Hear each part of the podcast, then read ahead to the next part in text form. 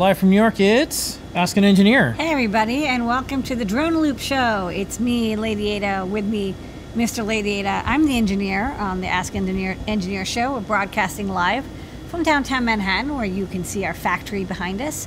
Uh, usually busy as bees uh, with people making, kitting, shipping, manufacturing, soldering, uh, coding, and more. But right now, it's all quiet because it's just me and Mr. Lady Ada because we are going to do this show. We've got an hour of news and updates and videos and products and more to uh, unspool for you. We got to catch up on last week's show because uh, we were out of town. But uh, we're going to get right into it. So, Mr. Lady Ada, please tell them what's on tonight's show. On tonight's show, the code is Space Girl, 10% off in the Adafruit store all the way up to 11.59 p.m. or so. Anything in stock in our store, 10% off at adafruit.com. We do a bunch of live shows. We'll be talking about those. We just did the show and tell. Lady will talk about some of the folks that was on the show and tell and more. Time travel, look around the world, makers, hackers, artists, and engineers. What's going on in the world of Adafruit and more. From the mailbag, you send us letters and we read them. Help wanted, we got some jobs from the Adafruit jobs board, jobs.adafruit.com. Check it out, post your skills, or if you're a company, post up your job openings. We got some advanced manufacturing made in New York City factory footage and kind of a big announcement. We'll talk about that later on in the show. 3D printing, we got a double header, a twofer, um, because we're catching up on videos from last week. And then we have EYE on NPI. This week is Scotch brand. Cool packaging solution we'll be showing you. We got some new products. We got some top secret. We're going to answer your questions. We do that over on Discord, adafruit.it slash Discord. Please, please, please post it over there. We answer the questions at the end of the show, save until then. Um, but you can ask any question anytime during the show. That's when we get to it. Join all 34,000 of us over there. It's a big old community. We welcome you. All that and more on, you guessed it, Ask an Engineer. Okay, let's pay some bills. Space Girl, that's the code. And when you start putting stuff in your cart, Lady Ada, what do they get? You get free stuff, $99 or more. We give you a free Perma-Proto half-size breadboard. You take your solderless breadboard projects and make them solder full. 149 or more will give you a pink KB2040 board. It's compatible with, uh, pinout compatible with uh, the Pro Micro, but it's got USB-C, it's got RP2040, tons of memory, uh, castellated pads, and it's now supported by QMK which is great if you want to take your keyboard projects and run them on the powerful RP2040. And uh, 199 or more, you get free UPS ground shipping in the continental United States, as always. Okay, um, and a reminder for Raspberry Pis and for also things that are in high demand, please, please, please make sure you make an account on Adafruit, verify your email address, and then set up two factor authentication. Um, there's going to be more products that are in that category. And uh, just a side note, just to let everyone know how um, challenging it is out there in the world of chip shortage. So there was folks that were trying to purchase Raspberry Pis and then sell them for like $500 on eBay. And then for folks who got caught doing that, who bought them from Adafruit, we um, didn't allow them to order again. So then they did chargebacks and they said, "Oh, I really didn't get my order from Adafruit." And um, even though we found them on eBay, even though we banned their account, and we told them not to do it. Um, so that's part of this. You know, you, stories you don't hear. And then last week, and um, I was going to do like a time travel thing, but I'll just I'll just mention it. Um, looks like one of these folks um, they didn't like that they were caught doing this, and then they pretended to be a Wired reporter and claimed that they're they're like, how do you feel about your employees selling Raspberry Pis on eBay? And they were just really um, silly and sloppy, and uh, they tried to cause problems. Um, but between us and Raspberry Pi. But yeah, they don't know that us and Raspberry Pis are BFFs. Yeah, they're like the Raspberry Pi Foundation is mad at you. It was kind of silly. So um, you know, step off, is, Felicia. Yeah. So it's one of those things where you can't really stop these things from happening. It's just how you react and how you respond. And that's why it's really good to be friends with a lot of your partners and folks you work with. So special thanks to Liz and Evan from the Raspberry Pi Foundation. And, um, you know, it doesn't need to be that way, but I understand. Um, some folks, this is how they express their pain and greed and all sorts of things that um, I'm sure uh, everyone has something going on. So, anyways, that was fun this week. Um, next up, we do a bunch of live shows, and we have I don't know five or six live shows a week at this point. I know. And, people are back. A lot of people are on vacation and they're back. We just finished up the show and tell. Um, Lady Ada, uh, show and tell. We do this every week. Noe and Pedro did around. JP did around. Liz did around. Um, we had a bunch of uh, cool projects this week. Our team showed some things. Scott showed some previews of what you can do Do with CircuitPython workflow, 8, and, and then then Neradoc showed Neradoc's working on that actually doing this. Um, so that's cool. Mark showed how you can um, use CircuitPython to make these cool googly eyes. Mm. Definitely watch that. Um, This is making like a scale. It's going to be right. internet connected scale. yeah, JP had this little synth thing. Yes. And then we Uh, saw this- Jepler had QMK Macropad. Yeah, then we saw this really neat um, USB tester because there was a USB like hang your keys and then Yeah. um, you know show that off, and then um, Don Pedro showed their the neat little droid that we're going to be showing right. the video for. The Lola Um, droid. So we got a lot going on this week. Okay. I Yeah. know. It was a lot. All right, People and back. then um, we're, we're catching up. So we did um, the Great Search uh, during the week because we didn't have a desk of Lady Ada. So the Great Search is when Lady Ada uses her powers of engineering to show you how to find things on the DigiKey site. So what was the previous week's Great Search? Okay, so this week's great search is um, it's a customer request. Somebody was trying to program some SAMD51, SAMD21 chips, and our tutorial, you know, just for school or their own project. And we recommend using the J-Link EDU Mini, um, which is a great $20 educational um, programmer that works with Cortex chips. And um, it's totally unobtainium because the chip that's used in it is not available. And so this, unfortunately, it's we don't know when we're going to be able to stock it again. It's um, you can't even back order it. Um, so I, I did want to have a good recommendation for them uh, for programming ARM Cortex chips. Um, there are inexpensive CMSIS-DAP boards, but I really think if you're going to be programming a couple boards, you're going to spend a couple hours on it. I recommend um, uh, investing in an Atmel ICE and Atmel ICE. Uh, they're good for AVRs and SAM chips. I have one here and one at home. I use it all the time to resuscitate boards, program bootloaders, step debugging, all that good stuff. It's like the official firmware programmer, and um, you know, there's a nice kit that's 180 bucks, but there's also a really low cost version that's only like $80, uh, which isn't that much more than the EDU Mini. Um, it's definitely worth every penny. You just need to grab a uh, uh, SWD cable to go along with it. Okay. And uh, this weekend, Desk of Lady Ada returns Sunday night hacker o'clock. That's uh, after we finish our Sunday work and more. Um, we do our show, so tune in for that. JP's product pick of the week. I'm going to show the latest one um, because you know we were off last week. Um, so take it away, JP. This is this week's product pick of the week. It is the DotStar 8x8 64 pixel LED grid. It's a little one inch by one inch square. It's got 64, it's 8x8 of the little dot stars on there. And you can see there's these little mounting tabs. You can snap those off or you can use them with M2.5 screws to attach them to something. Uh, I'm running this under some diffusion acrylic, so it's gonna look a little bit blobby. I'll turn my exposure down so you can see a little better there. Uh, so here I'm running some scrolling text across here, as well as just some flashing colors. And what I'll do is I'll show you how that's set up. There's a lot of ways that you can code these. You can use uh, in Arduino FastLED, in CircuitPython Fancy LED, LED Animation Library.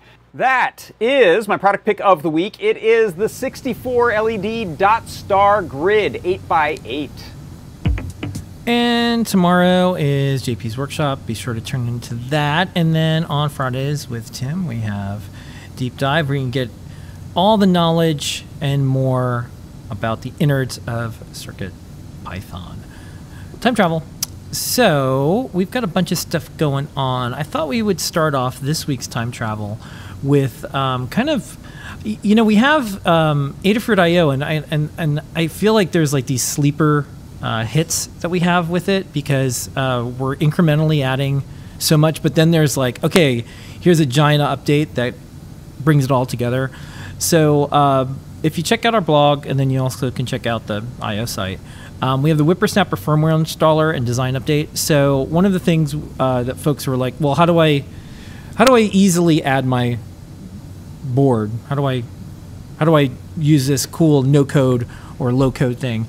And um, if you're familiar with Circuit Python and how easy it is to use, um, we're doing that with Adafruit IO, and then we make it even easier with WipperSnapper. So you can choose your board.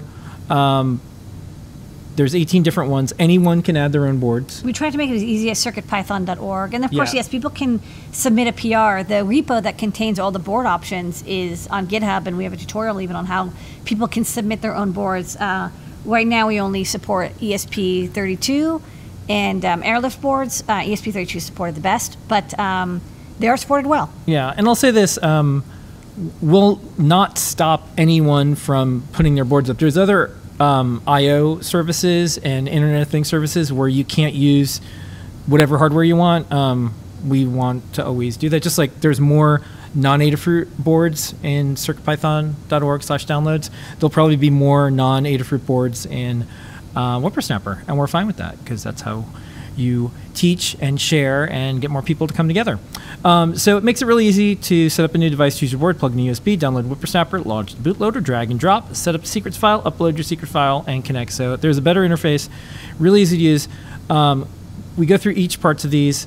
Uh, we have open source portions of it, so check that out. Um, and then you can take a look at the main menu. You get your Adafruit IO key all the dashboards. There's a lot of stuff going on, and then we have tons and tons and tons of buttons, um, alerts, actions. You set up your actions. Um, I don't know. Isn't is there anything easier? No, I'm working. I work with them every week. You know, they, I, WipperSnapper is something we've wanted to do for years, years, and um, I think, I think the future of IoT, especially for students, um, as internet gets cheaper, and you know, we're talking about the the Pico W in, in a minute, um, which will add will be added support to WipperSnapper soon. As soon as the Wi-Fi gets added to Arduino, um, we'll be add be able to add support for it. And it's um, you know people want to have a no code way to just. A lot of people are like, I just want to take sensor temperature data, log it, and then do something when the temperature goes above or below something. And that's that's quite hard to do. Um, but we want to make it uh, trivial to do with WipperSnapper. It's all free. Um, if you want to buy some hardware to support us, great. Uh, not required. And uh, we also uh, chat with educators, and they do the. Um, I don't know if people are familiar with like the Pepsi Challenge, if that's still a thing, but they ranked all the different IoT services, and Adafruit IO hit all the requirements, and then there was a pretty big gap between uh, all the requirements and then what's even you know second, third, fourth, fifth, sixth. So um, that was good because it could have went the other way. They could have said this isn't right for our students, and we would have said, okay, well let's do some updates, let's add some more features, but um, we had to mark on that. Okay, I have an AdaBox update. So we are we are in the desert of of no parts. There is There's a uh, turtle here. It's upside down. yeah, so we, you know, we wanted to ship winter edition, and that's when the part shortage really started to hit. So we're like, okay, you know, we'll get to spring, we'll be able to do this. Well, spring has turned to summer, so we're gonna try to ship AdaBox in the summer. Um, don't worry if you're an AdaBox subscriber, you don't get charged until we ship. So uh, hold on tight. If you want to cancel and come back later, totally fine. But you you lose your spot in line, and we have 500 sign up more than that. yeah. So if 500 people left, 500 people would instantly get those slots. So please, please, please, um, maybe hang tight. But luckily, I think everyone's pretty cool about what's going on. Um, they're very aware. We always give you updates. The second we know we're going to ship, as in like, okay, the parts came in, the things that we really needed to get in. Um, we'll do a, like a live stream to show you. Here's the boxes. Here's the things that we're doing, and then we'll give you a, a good timeline because one of the things we don't want to do is fill your inbox with like, "Hey, nothing's changed." I'm on a lot of Kickstarters, and they're and they're just like, "Hey, here's this week's update." Nothing. There's no update, and I'm just like, "Ah, okay, well." we are starting to see some parts trickle in though. Um, where you know, there's there's definitely was this like nine month period of like not being able to get parts that we were expecting to get part, get in, but it's it's it seems things to be loosening up a little bit, and hopefully they'll stay that way. Yeah, we'll see. Okay, um, and then uh, don't address your um, screen. Um, we're not going to show the factory footage yet, but I just wanted to use the same graphics. Advanced manufacturing, made in New York City. We have some pretty exciting news. Um, congratulations, Lady Ada, Adafruit. Uh, is a co-chair of a really exciting group in New York City. So if you go to nyc.gov, which we're going to go to right now, That's where it's at. the New York City Mayor's Office launches an industrial working group to chart sector's post-pandemic future. Um, so if you look, and I'm just gonna like zoom in here. Look at this. Yay. Our Lady Ada is uh, Make the text big. yeah. This is I got that button that makes the text big. Um, Our Lady Ada is the uh, co-chair here, along with uh, Eric, the CEO of Brooklyn Brewery. Yeah. So these are the two co-chairs. Yum. And um, I think this is kind of cool because all of these folks are folks that we've always wanted to meet, always wanted to help, always wanted to figure out can we And a make lot of them are customers. yeah, All there's customers are they're, they're customers, and also like we all get to chat with one another. How do you uh, solve this infrastructure thing? How do you solve this real estate thing? What about this? What can the city do for uh, more manufacturing? So if you look, um, you could it's from food like Acme smoked fish to um, recycling centers to continuing education. There's just a lot, and um, we'll see how this goes. Um, we have meetings every couple weeks, and this goes all the way to October. Um, and I think this will be really beneficial for the city. Um, they're kind of letting us do uh, what we want to do, so I'll be hopefully coordinating with Lady Ada, and maybe we can get some of these folks on some of our shows as well, so you can see some of the fantastic We manufacturing. can interview them about what it's like to that happens. manufacture in New York. Yeah, Oh. and um, you know, one of the things we don't have in New York yet, or at least not,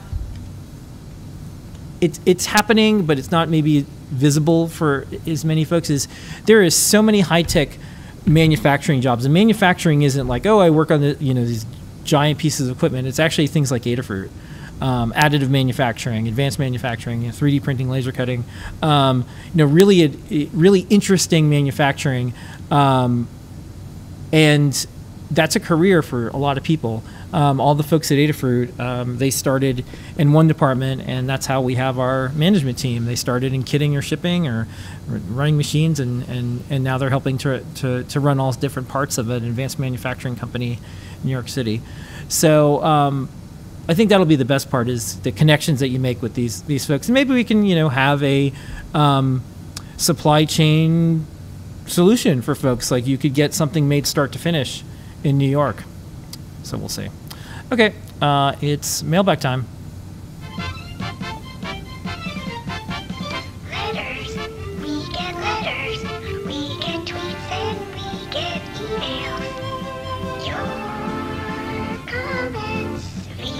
Okay, this week on mailbag. Not really a question, but a shout out to you, Limor and PT, and Adafruit and community. What I've learned from the community and from watching Limor and other Ada folks, you all enabled my journey deeper with hardware and embedded software. I was able to land an amazing job doing embedded engineering that I'm starting the end of this month. Yay. That's cool. All right. Speaking of jobs, Adafruit Jobs Board. It's free, um, but we do look at each one before we um, let the job listing go live or the skills because we want to make sure no one gets uh, spammed or scammed um, because there's a lot of that in this world. So there is a uh, what do they call it? A, a, a Cornucopia? a cornucopia of Options. of jobs this week. so many Yeah. options. So this week there is Science Builder, Science Kit Builder, MicroKits. It's part time, Charlottesville, Virginia. Arduino Curriculum Developer, DIY Girls. That's contract in the San Fernando Valley in California. A PCB LED matrix designer, Shopcat in Brooklyn, contract, and a creative engineer fabricator for mechatronics. That's also in Brooklyn. Check that out. Okay, let's do some Python on hardware.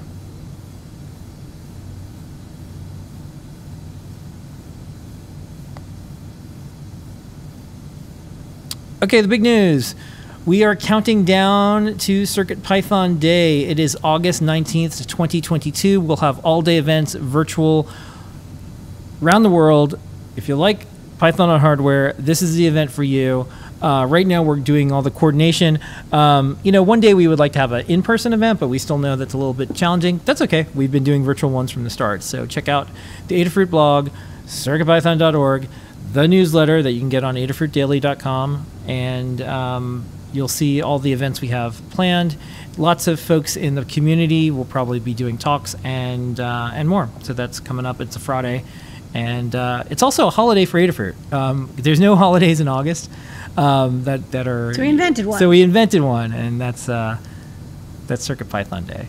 So okay, um, big news, I guess I would say, is um, more Python on hardware. This one is from the uh, Raspberry Pi Foundation. So Yes. um, the Pico W. What what's Pythony about it, Lady Ada? Yes, there's a new Raspberry Pi Pico. Um, this one, which is called the Picow, apparently is the uh, is the name that people like to call it because there's the Pi Zero W, and this is similarly named. Um, Move over. That's move over. utterly delightful. It is now the Pico. So it, it looks just like the Raspberry Pi Pico, the RP2040 based board, except the bottom half, instead of being kind of mostly empty, uh, now has a Wi Fi module under a tin, which does look a little bit like uh, the module on the Raspberry Pi 4. And that's not a coincidence because it's the same chip. It's the uh, Cypress Infineon uh, CYW43439, which has Bluetooth Classic, Bluetooth Low Energy, and Wi Fi support. Inside of um, that chip is, in, in, in addition to this radio, um, a dual core ARM Cortex chipset, which can be loaded with firmware. And on the Pico W, what happens is that we load firmware on it that lets it communicate back and forth with the RP2040 to give it wireless capabilities. Um, so the long story about this is, uh, you know, on launch, we, we basically didn't have access to the uh, firmware before launch, um, but we do now, so we can take a look at it. But um, for launch, it comes with MicroPython support. Um, the MicroPython support's really good. It's only Wi-Fi right now, but they're working on BLE and Bluetooth Classic, and um, we are not actively actively working on adding the um, CircuitPython support for this wireless chip because we're really focusing on the web workflow, and we don't want to just. We're kind of like in a in a good groove right now, and we don't want to stop that and work on some hardware. Um, but if there's people who are interested and want to help uh, do the porting, um, we're happy to help folks out with it. Um, it is in the MicroPython core, so it has to be massaged a little bit to move into CircuitPython core, but it's not, you know, a, a ground up port. It's more just to make it compatible with um, CircuitPython sockets. We use a thing called Socket Pool. Um, but it, it, it, there's no reason why it wouldn't work in CircuitPython. Um, again, it just somebody needs to help with the port to get it from MicroPython to CircuitPython. Um, and uh, there's also going to be a header version eventually, but right now there's this castellated version with the module. But it's cool. You now have wireless support. It's inexpensive. Um, you can sign up. We will have some at Adafruit. We did not put any in because we wanted to uh, prioritize getting some Raspberry Pi 4s out. But uh, this week, you know, we might put some in. So sign Okay. up. All right. So, um, you know, it's interesting in the world of microcontrollers now and in the world of Raspberry Pi. What's shipping? Python. Yeah. And it seems like that's the way a lot of folks are going to start their coding journey. But then experts can do quite a bit Yeah. too. Oh, and circuit and, micro, and Arduino support. Just MicroPython. CircuitPython is you know we're thinking about it, but there's no active workflow on it. And um, Arduino is being worked on, I think, actively. So Arduino should Okay. have support too. All right. Um, in the newsletter, this was one of our bigger newsletters. Good work. Yeah, And um, RGB hex keyboard powered by CircuitPython. Um, Tom's Hardware um, had their PyCast, and um, if you're familiar with Geek Mom and all of the things that um, she does, check it out. Um, you could see adding a web server to CircuitPython. That's the thing that Scott talked about on the show and tell. Um, we also uh, had the QMK keyboard firmware uh, update that MacroPad is supported. Um, you can check out the uh, latest from. We try to keep track of what's going on with the Python uh, Software Foundation because we're all connected to it, and we're also um, one of the people who uh, sponsor and donate. Um, you can check out the latest thing there. They added some new board members. Um, list of our shows that's going on, um, and then what's going on with the latest Circuit Python show. Um, check out uh, Paul's interviews that are usually uh, every couple weeks or so.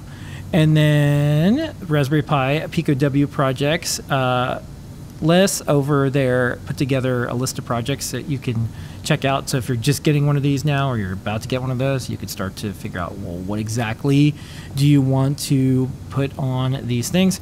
So folks are already like, they're using JSON and they're using you know, MicroPython and they're displaying text on things. So they're getting started. Um, the googly eyes that you saw um, from Mark, that's in the newsletter. And it's just kind of an unending series of projects. I think one of the things that folks could probably do is if you're just getting into this, because there's more people that are getting started with a lot of things, is subscribe to the newsletter and just scroll down really fast and just look at the, projects and then figure out what you want to build and then learn the code based on that. Um, so, anyways, it just is unending. Um, so, don't forget, we have CircuitPython Day coming up. Subscribe to the newsletter. We deliver this every single week. It's on Adafruit Daily, which is a completely separate site. We do that on purpose so you don't have to worry about it being tied to your store account because we don't like it when we shop at a website and then all of a sudden we get newsletters. So we made a separate site called Adafruit Daily, which has newsletters like this. And that is this week's Python on hardware.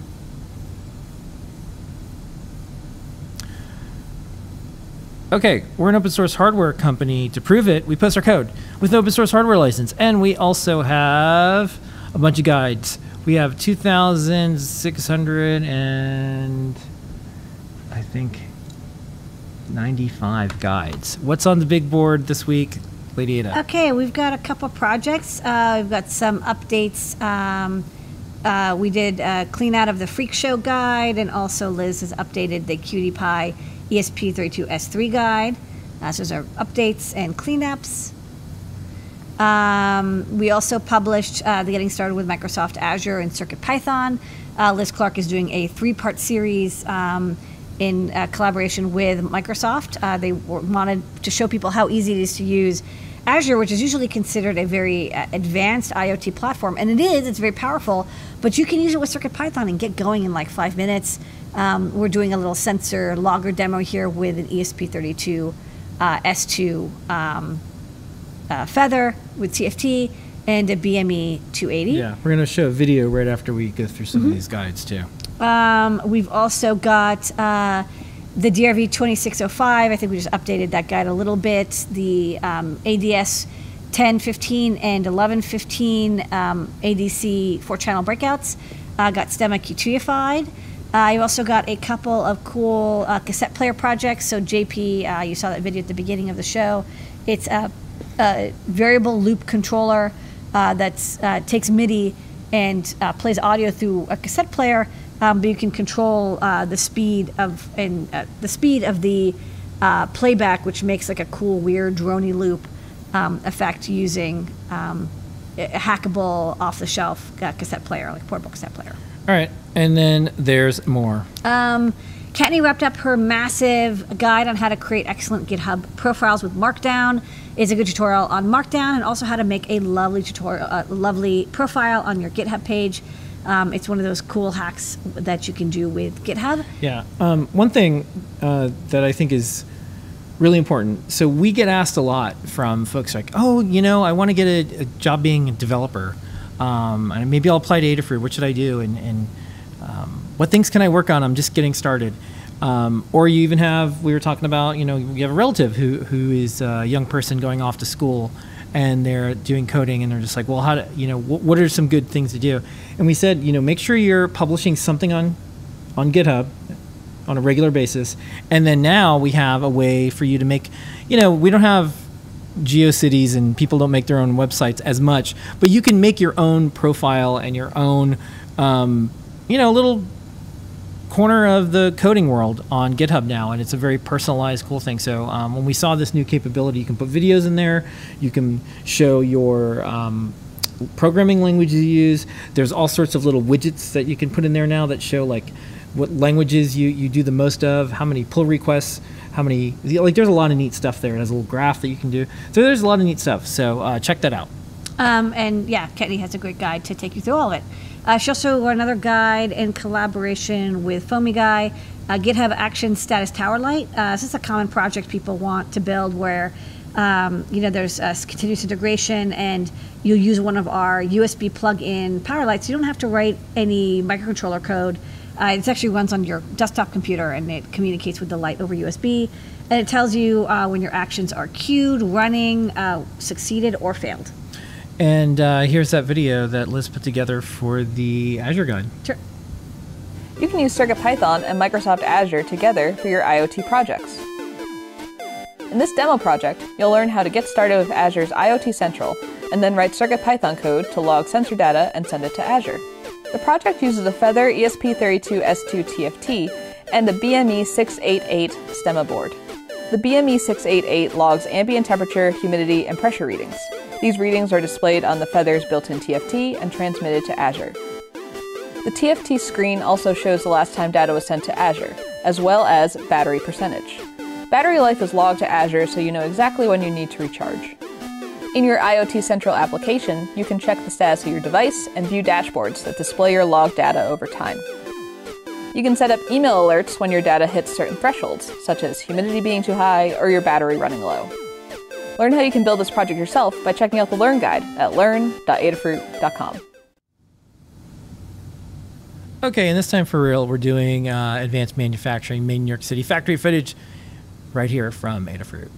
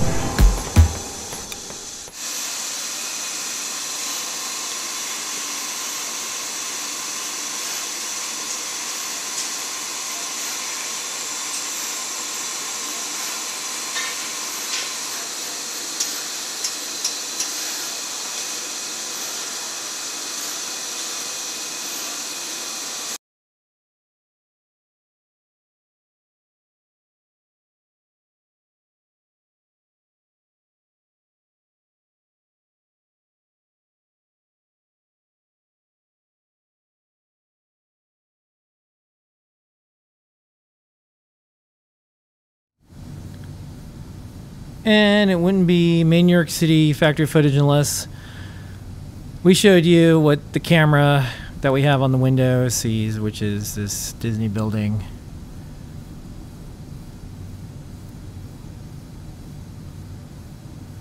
Uh, All the time, More windows, forever. nonstop. Yeah. Okay, it's 3D printing time.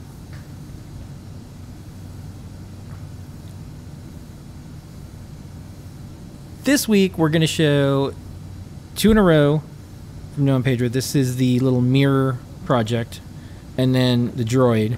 Yes. And then we're going to go right to speed ups. This is kind of Star Wars themed, except for the first one. Okay. So take it away.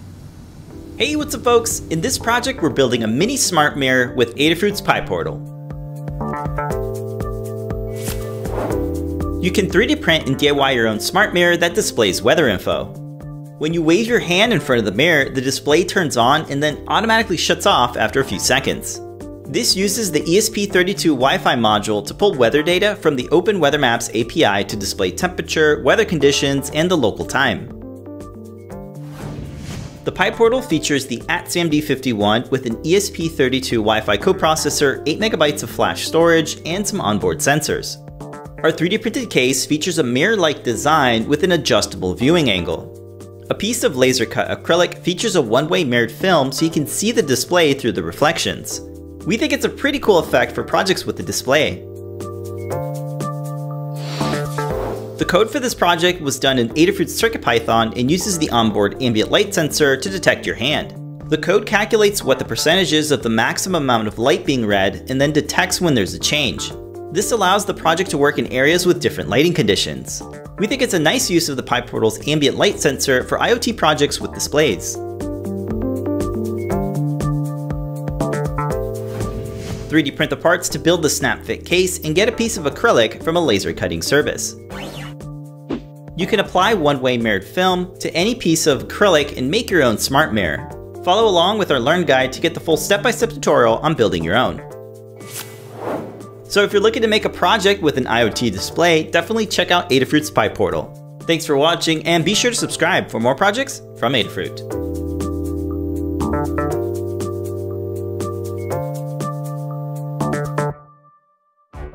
Hey, what's up folks? In this project, we're making an animatronic toy inspired by Star Wars.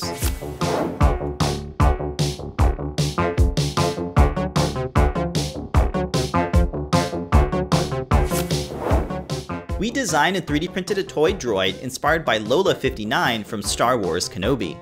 All of the electronics are packed into the 3D printed body and feature magnets so it can rest on a shoulder with a ferrous metal band.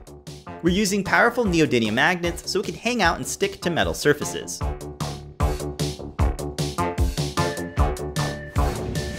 It's powered by the Adafruit ItsyBitsy RP2040 running CircuitPython. Head over to circuitpython.org and download the latest firmware for your dev board. You can download the UF2 and drag and drop to automatically install the firmware. Be sure to check out the guide on the Adafruit Learning System for a full tutorial on building this project. With CircuitPython, your dev board shows up like a USB flash drive where you can store assets like audio files, images, your code, and libraries. The code for this project was written by Phillip Burgess and can be customized to work with other builds. The servo-controlled wings feature randomized movements and the NeoPixel LEDs animate and change colors. We think this makes CircuitPython the best platform for cosplay props and droids alike. Get the parts to build this project by checking out the links in the description of this video. 3D print the parts in your favorite filament and then paint or finish the surfaces. The ItsyBitsy is wired up to a LiPo backpack so you can recharge the battery over USB. Strips of header pins are soldered to the wires and insulated using Kapton tape. A magnetic plate press fits into the recess on the bottom of the droid. The PCBs can then be press fitted into the built-in clips over the magnetic plate. The two servos are secured with machine screws and the cables are fitted through the cutouts and pulled through the other side. The battery rests on top of the dev board and plugs into the LiPo backpack. With the main parts installed, the cables can then be connected with the two mounting plates snap fitting together. A slide switch is accessible on the other side so you can turn the circuit on and off. The 3D printed servo horns are positioned to avoid clipping and moving in the wrong direction. We brushed on metallic paint for the red color on the main upper body and wings. Metal wire or a paper clip can be used as the pin to create the hinge for the two wings and tail. Use flush snips to trim pieces of metal wire and insert them through the holes in the hinges. Then use needle nose pliers to bend the ends to keep them in place so they won't slip out. The antenna is installed using the same process with a piece of metal wire from a paperclip. Wire up the NeoPixels to some header pins and install them into the two sockets so the wires can be connected together on the other side. With all the electronics connected, the body can then be snap fitted together. The domes are printed in translucent filament and snap fit into the sockets. And that's it!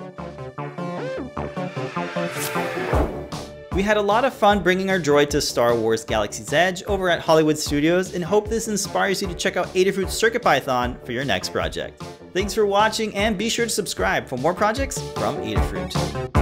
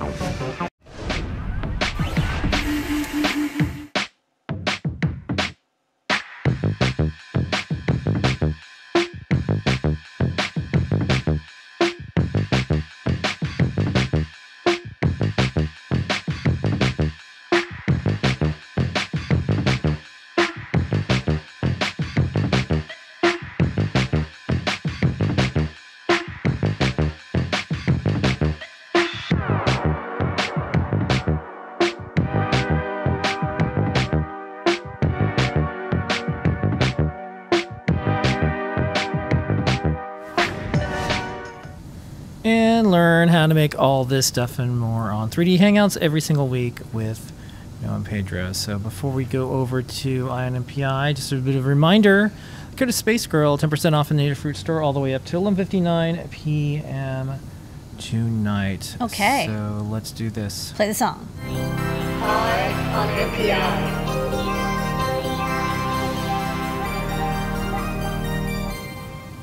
All right, this week's EYE on NPI is from Scotch brand. Lady Ada, what is this week's EYE on NPI brought to you by DigiKey? I'm glad you asked. Uh, so this is by 3M Scotch, and it's the Cushion Lock Protective Wrap and Dispenser. So Cushion Lock is the trademark name. Um, and it's really great timing because uh, Mr. Lady Ada and I had been talking about sustainable packaging.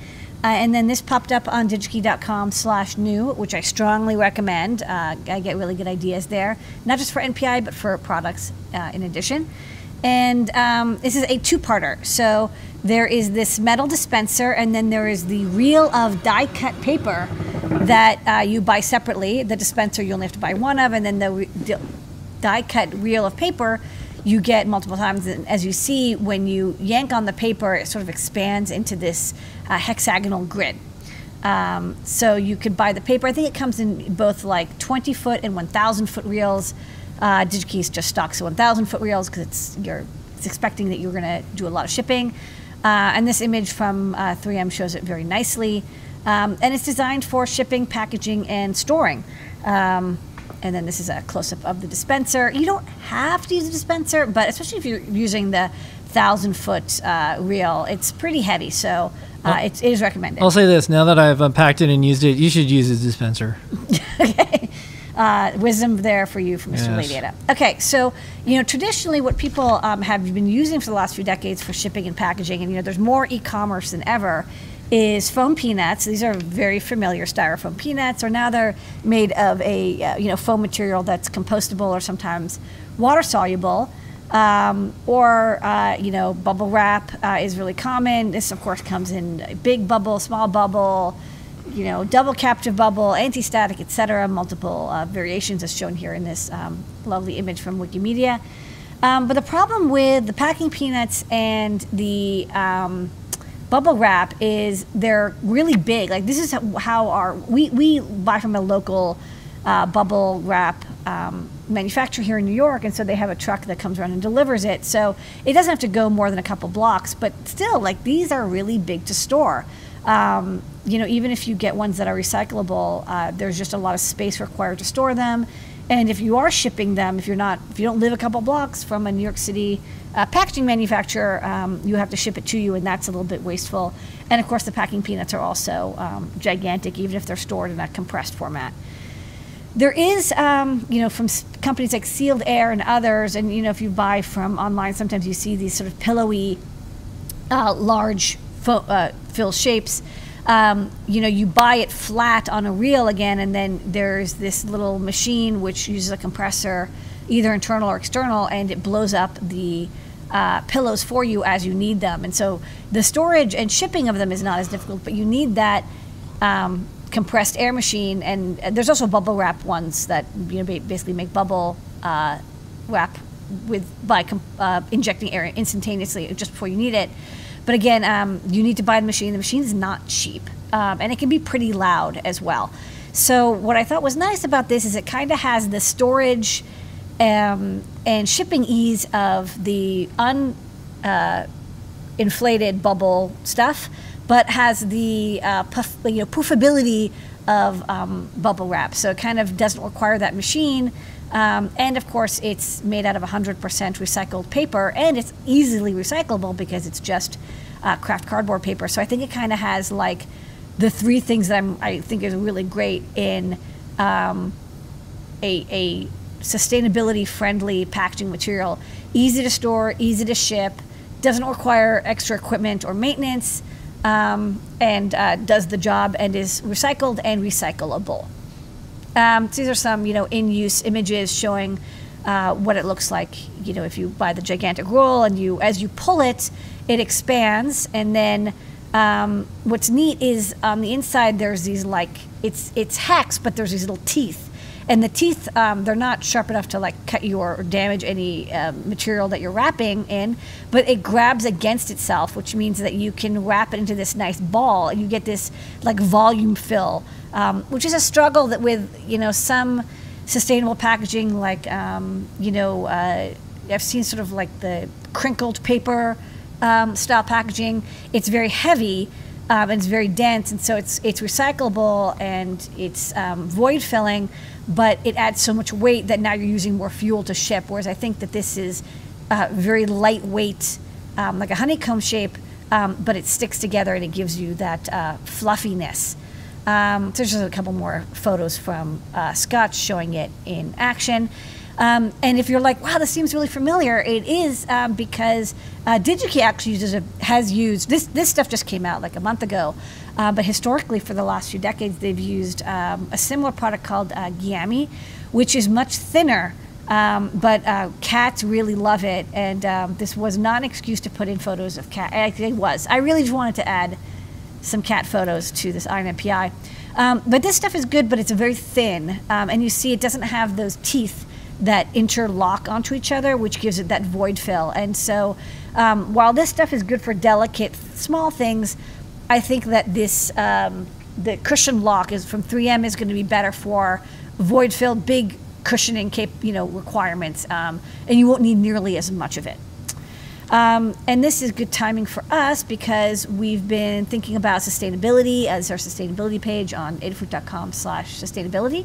Yeah, and just one thing I want to mention too is when you're shipping thousands of packages a day, um, and you're coming up with um, solutions for sustainable packaging, one of the things that's tough is so we experiment with some of the different packaging materials.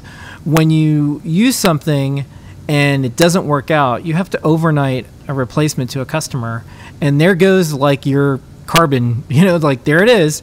So you have to find things like we've tried this like mushroom packaging. We're playing around with it, and if it's humid or it rains, it kind of melts a little bit. There, there's a lot of things that, that are challenging, but this this is looking pretty good. So this might be one of the things Yeah. that uh, we consider. Um, DigiKey has a sustainability page as well, and you can see their history and their environmental impact and um, some of their environmental certifications as well. Yeah, so this is a great, you know, great timing for us. And, um, you know, I, I picked up, uh, we all show this uh, on the front camera in a moment. Um, both these things are stocked and sold. The dispenser and the reels are sto- stocked and sold by DigiKey. Um, I will say they're quite heavy. I don't recommend overnight shipping, Yeah. uh, but ground shipping worked great, and I got it in three days um, from from Yeah. DigiKey to the East Coast.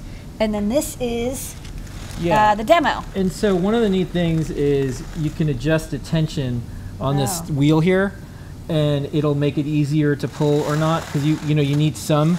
Yeah.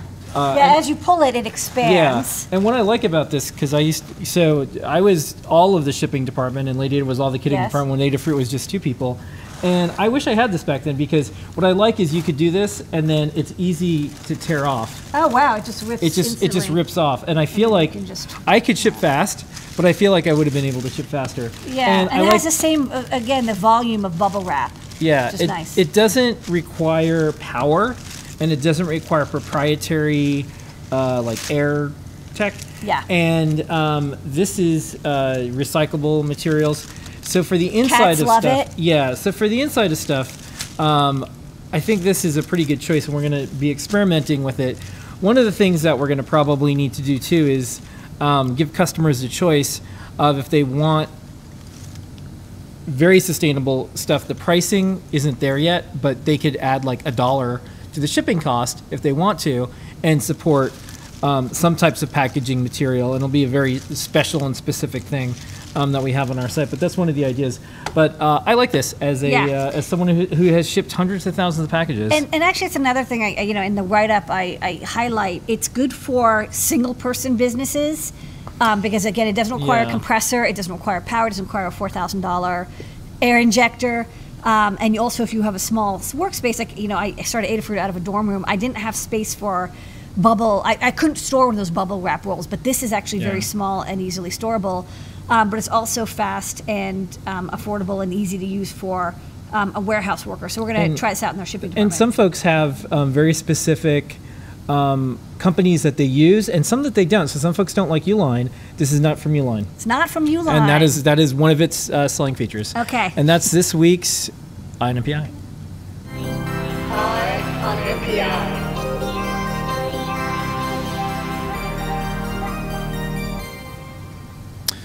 All right. So uh, before we go off to new products, just a reminder: Space Girl. That's the code. I just want to like stretch this stuff. You ready, Lydia? Yes, let's do it.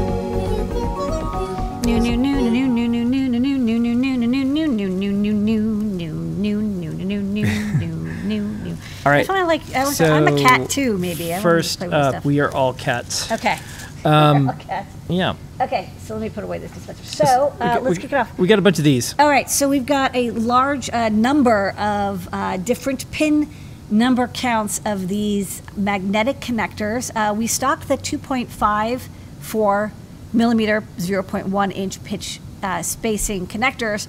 Uh, but those only go up to I think about six pins, and uh, some people are like, I want seven, eight, nine pin connectors, um, and they only seem to come in 2.2 millimeter. That said, they're a little bit more compact, and they and they do work quite well. So I thought I'd show them as a demo. Uh, so they're again, they are not uh, breadboard friendly because they're 2.2 millimeter, not 2.54 millimeter. Uh, but there's a data sheet um, that we have uploaded, and uh, if you're using this with a PCB, you can solder this into a PCB. Wanna show this? Yes, sorry. Let me. I'm going to show all four of them at a time. Sorry, there's a there's a party going on here. Yeah, why don't you? Why don't we show this off? Um, okay, so uh, these are them. So we've got uh, six, seven, eight, and nine pin. So I'm just going to show the nine pin one. It comes as two pieces. Um, you see, there's two neodymium, and they like to stick together. Uh, two neodymium magnets here and on the back of here. Um, and if you try to um, connect these, they fight you. Like, no, I do not want to. I will not touch. They will not touch each other. They really. I mean, if you were extremely strong, maybe you could get it, but it really is hard.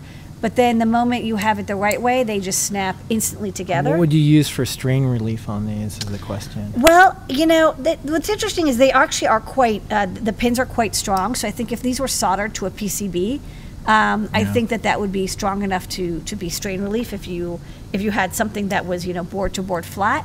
If not, um, there is this notch that goes all the way around, and again, it's in the data sheet. Um, you would injection mold or 3D print something that has the notch, and the notch would hold it in place, and then you could solder wires.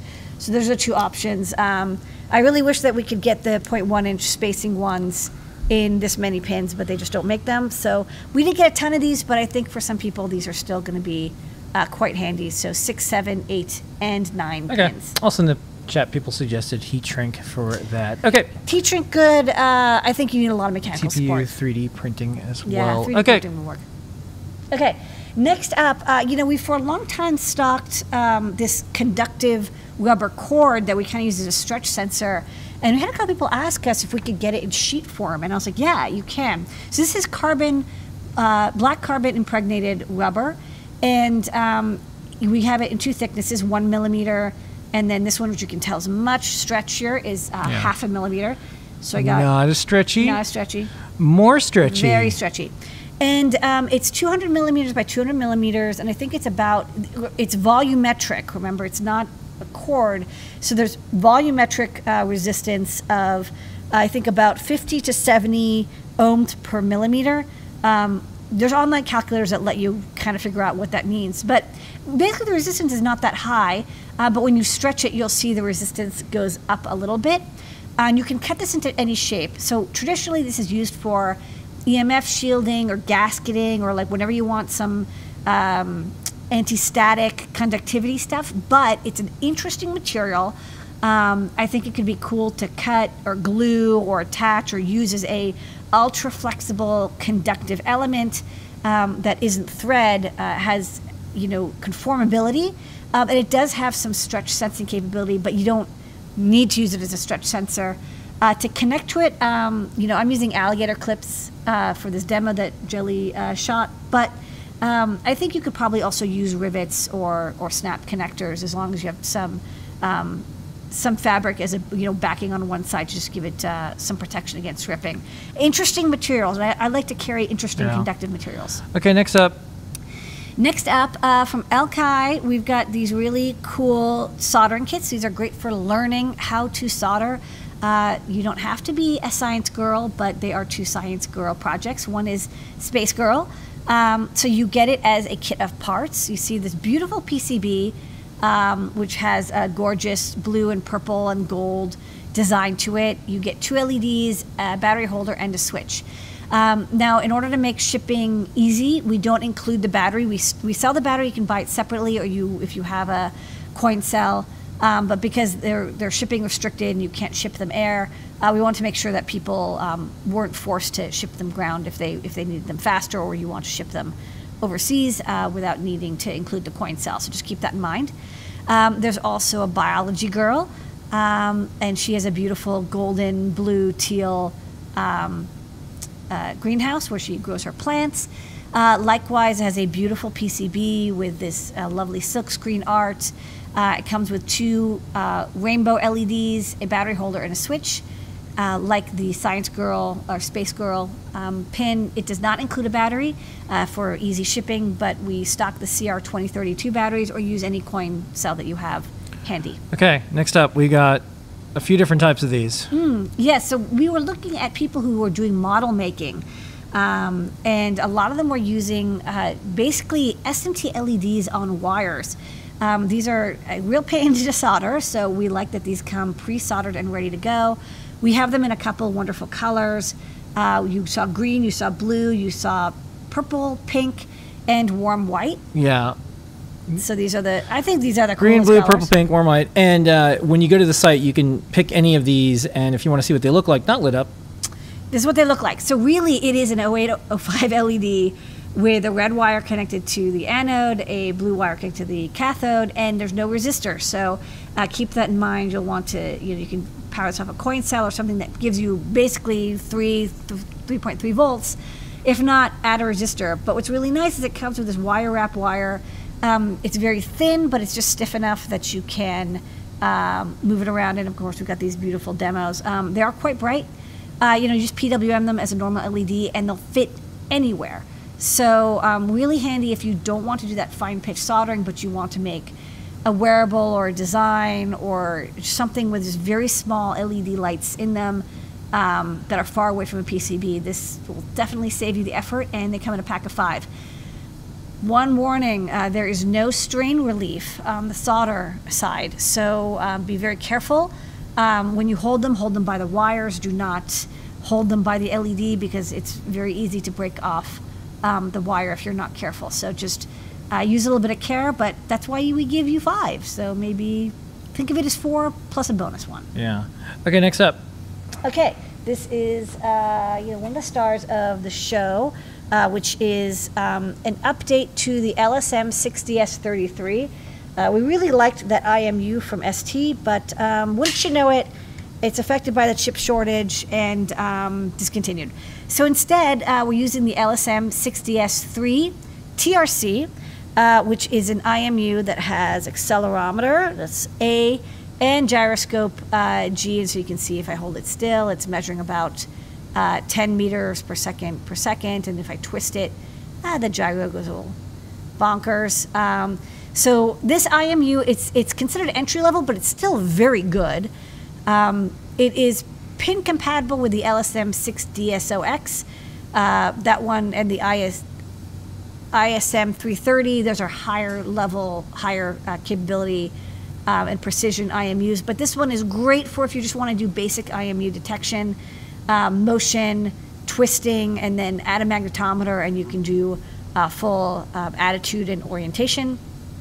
Uh, it's inexpensive, so basically, if you are looking for uh, a, the lowest cost accelerometer gyro IMU on the market, at this time, uh, this is it. And uh, thankfully, it works wonderfully with our Arduino and CircuitPython library code. Uh, someone contributed CircuitPython support, and we added Arduino support last week. Um, it's also got some other cool things. Uh, just one quick demo is uh, it has a step counter, a pedometer. So if you start walking um, with this, you'll see it counts the steps as if you were walking with a pedometer. Um, so like projects like this where you want to do step counting or shake detection, all that's built into the chip. You don't have to do it, the detection on the microcontroller. It's done inside. And uh, of course, it comes with STEMMA QTs, so it's plug and play. Uh, no soldering required if you want to use it with a Raspberry Pi or Arduino or QT Py, Raspberry Pi Pico, etc. All those will work wonderfully. All right.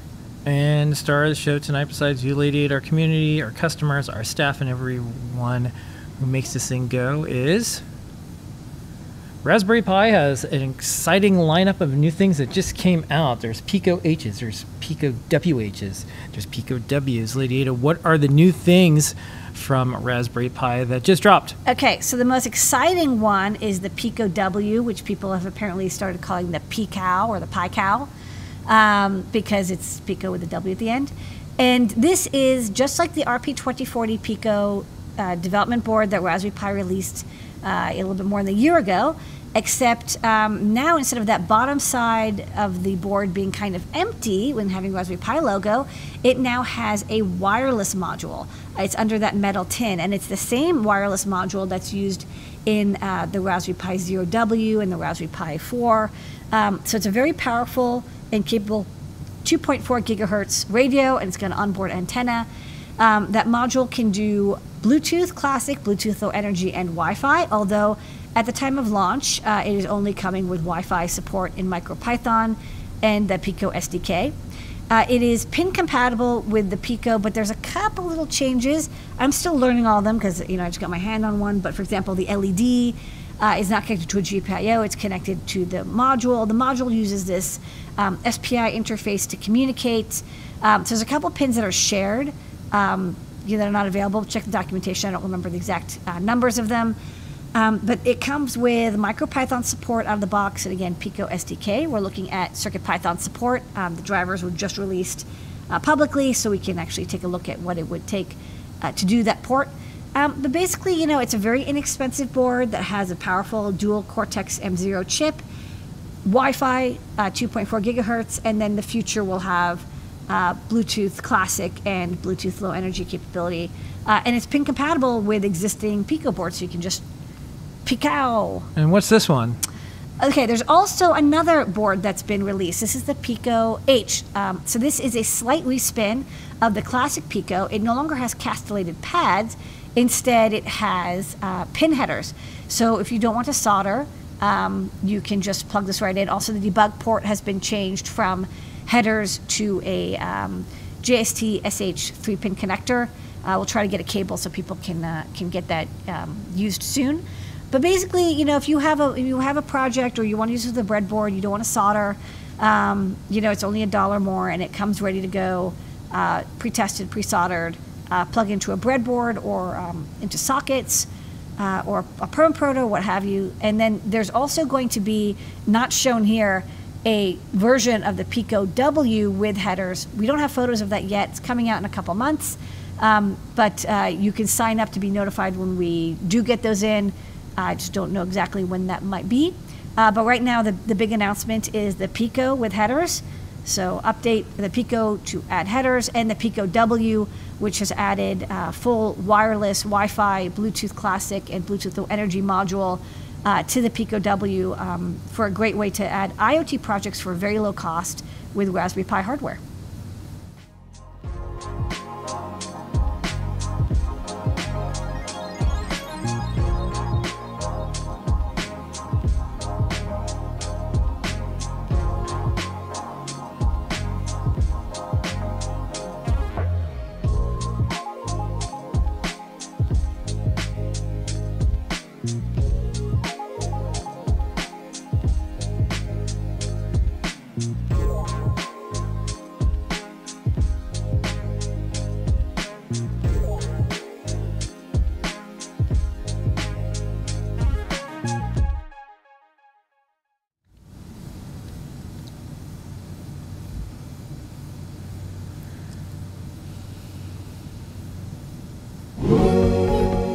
New products. Yay, new, new, new, new, new, peek out, peek out, moo, moo, moo.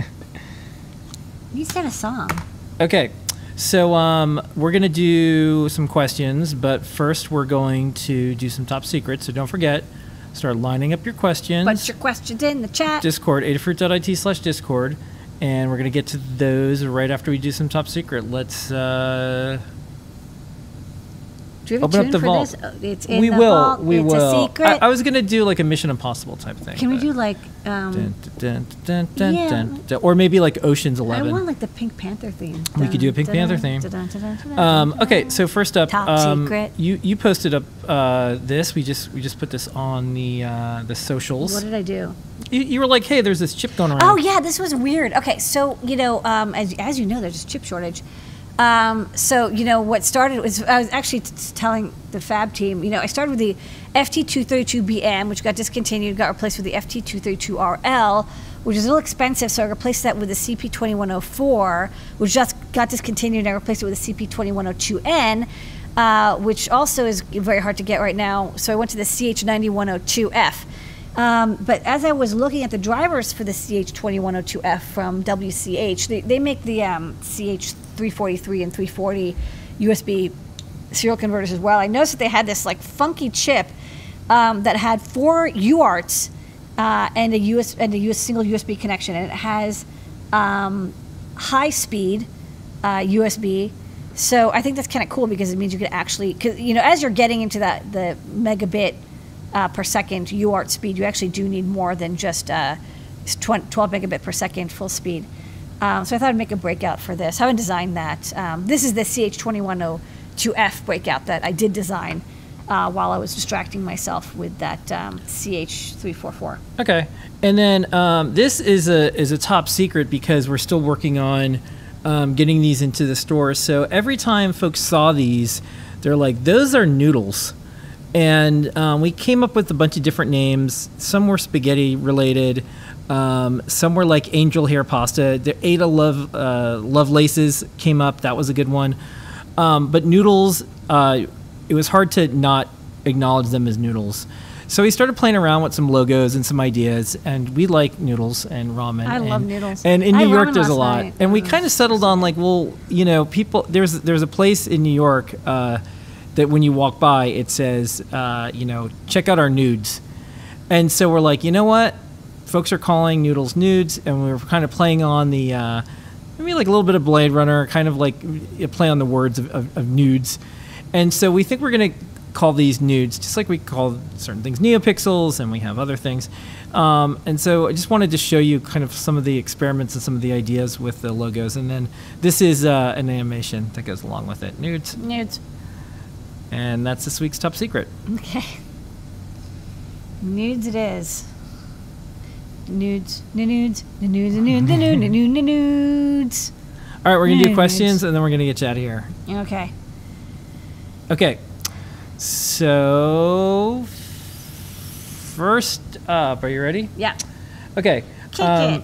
What did you think of the story that's been going around and that's also come back about the rumor of companies harvesting um, washing machines for their microcontrollers? Do you think it's true? Do you think there's anything? I don't. I don't think it's true. I mean, I think that there was like one.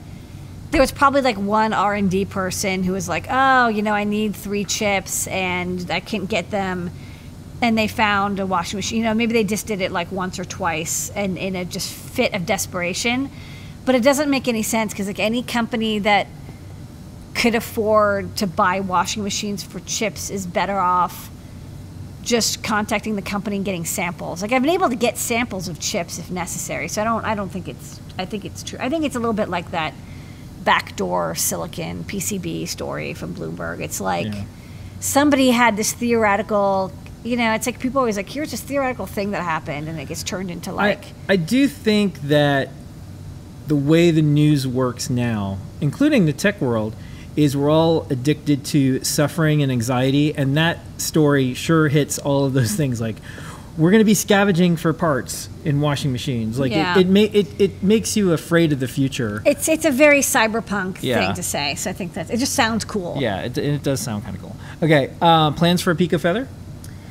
You know, we've got the RP2040 feather. Um, the Pico isn't quite feather shaped, but I might make an adapter of some sort. Um, maybe manufacturers could put a moratorium and discontinuing chips until the shortage improves. Yeah, I know, right? Yeah. But unfortunately, it's the Uh, exact opposite. Any plans for a circular display? I, I have some samples. I've just been so busy with redesigns and uh, component uh, sourcing. I'm, I'm starting to get back into doing some hardware design because I just I just ran out of things I could revise. Um, but you're going to see a couple more revisions come out. It is a little. It's a little. You know, we're very prolific, which is great, but also means that um, you know every everything that went unavailable affected a significant amount of our products. Okay, next up. If a Raspberry Pi is powered by a Power Boost module of 5 volts and you don't want to power several uh, I2C breakouts via Raspberry Pi 3.3 volt GPIO, can you power the breakouts instead with the TLV62569 3.3 buck converter and connect the buck converter to the bat pin of the Power Boost? Can there be problems if the buck converter is connected to the Power Boost module because the buck converter has a 1.5 megahertz fixed frequency and the Power Boost module has a 700 kilohertz frequency. You can do it. There's no reason not to. Um, however, I really would just recommend powering from the Raspberry Pi's 3.3 volt regulator. Um, it's a it's a you know buck converter. It's very good. It can supply a significant amount of current. Um, I, I think you're better off with that than adding another power supply. There's no reason you can't, but your your efficiency is just getting shot. Uh, another option is, of course, is just use a linear regulator off of the battery. Um, that'll get you very close. But to boost and then buck is kind of a, kind of a pain. All right, there is a ramen restaurant by someone in the community called Send Nudes, and then when someone someone says, "When I get some in my cart, then Adafruit is gonna send nudes." We will send you some nudes. And then someone's slightly concerned, but yes, please send nudes. Uh, yeah, this is working out. Okay, uh, question for the show. Um, with limited parts, are you still finding TFTs hard to obtain? And is it challenging to decide to do E ESP32S2 versus E ESP32S3 for stocking in the shop? Um, TFTs, it, it's interesting. Smaller TFTs are uh, got easier to get again, which is nice. Um, large TFTs are still a very big challenge. Um, it's more that the chipsets have changed around, and then you know I'll book an order, and then they'll come back and say, actually, we don't actually have that, and we only have hundred, and it's it's very inconsistent. So I'm seeing like the tiny TFTs we use for like the TFT feather boards, um, those are fine. But um, like seven inch and five inch TFTs are still that the glass for them and the chips for them are still um, being a little difficult. So um, it's it's a mix. It's not as bad as it was. It was like terrible two years ago. Like it, prices were five times. It's not like that anymore. Prices are like maybe twenty percent up. Okay, can you easily flip invert the uh, IS31FL 3741 13 by 9 matrix display? No, not really, um, because it's not. It doesn't have like a register for that. You'd have to do it in software. Okay. Yeah, Mark says it's been a few months since he looked at, but probably rotate display, never tested, or you could rewrite the map file flip. You can rotate, but that's not flipping. Is different. Flipping is a is a harder. All right. Quest. Um, someone know what percentage of the mailbag stuff that we do um, is uh, is from snail mail. Believe it or not, we get handwritten notes from people that um, are pretty nice, and so what we do is we type them up and send them to our team. Um, we do suggest email. It's probably better uh, for a lot of folks, but you know what? It's always nice to get a uh, handwritten thing too. So uh, I would say out of all of it, it's probably less than one percent, but we get a lot of um, mailbag letters altogether via email. So it'll always be a bigger percentage of, of email. Okay. Um, last up, and then I'll get you out of here. Yes. Question: I was given a small solar cell meant for security systems like Blankways uh, Junior. It's five volts. Would you see it being harmful to use a feather with a LiPoly to do a solar project? Will the feather safely go into battery low light bad conditions? Um, if if the bat if the solar cell has a has a charge manager in it, and it gives you five volts out, which it might, um, then that's fine. If it's really just a solar cell, uh, you can't use it. You have to use a solar charger. We stock uh, like a BQ twenty four. 25475 or something, uh, and it's a sol- our solar charger and it works great. But no, you no most lipo chargers you cannot hook up a solar cell to it and have it work. It will not work. Okay. Last one, but next time put this in uh, Discord. Does the Seesaw dev boards require a logic level shifter for Raspberry Pi I squared C to NeoPixel? I'm not understanding if the 3 volt logic from the Pi needs to be shifted for 5 volt LEDs. Um, no, the Seesaw boards um, have logic level shifting. Uh, the NeoPixels we use seem to work fine at 3.3 volts. Uh, they're not terribly bright, but they're good enough. Um, so you shouldn't need to do any level shifting at all. That said, the Raspberry Pi has built-in uh, powerful I squared C resistors, so you can probably power the Seesaw from 5 volts, um, and still it'll it'll still end up being 3.3 volt logic because the the Raspberry Pis uh, pull-ups are much stronger than the Seesaws. Okay, really, really last one this time. What's the difference between Kapton tape and heat shrink on wired connections? Um, heat shrink is, you know, you it has to go on first and you shrinks on, and Kapton tape is just a non-conductive tape. Them's the questions. And yeah, it's heat, uh, it's heat resistant. All right, everybody, don't forget the code is Space Girl. We will have this code go until 11:59 p.m. Special thanks to Zay, who's running stuff behind the scenes in the Adafruit Slack. Special thanks to all the Adafruit team members who've been doing a ton of amazing work. Thank you for keeping this thing going. Thank you to our customers, our community, all the folks out there. Um, everyone makes something. Everyone could make something. We could come together and alleviate a lot of the, the pain and suffering that a lot of folks have by just making stuff together. So thanks for spending some time with us. Maybe we can all convince others to join in and make some cool stuff and show and share their hopes and dreams and projects. we'll see everybody next And week. if not, we've got cushion lock, protective That's wrap, right. and we'll, cats. We'll see everybody uh, next week. This has been an Adafruit production. Here is your moment of Zener. We'll Thanks, see you next week.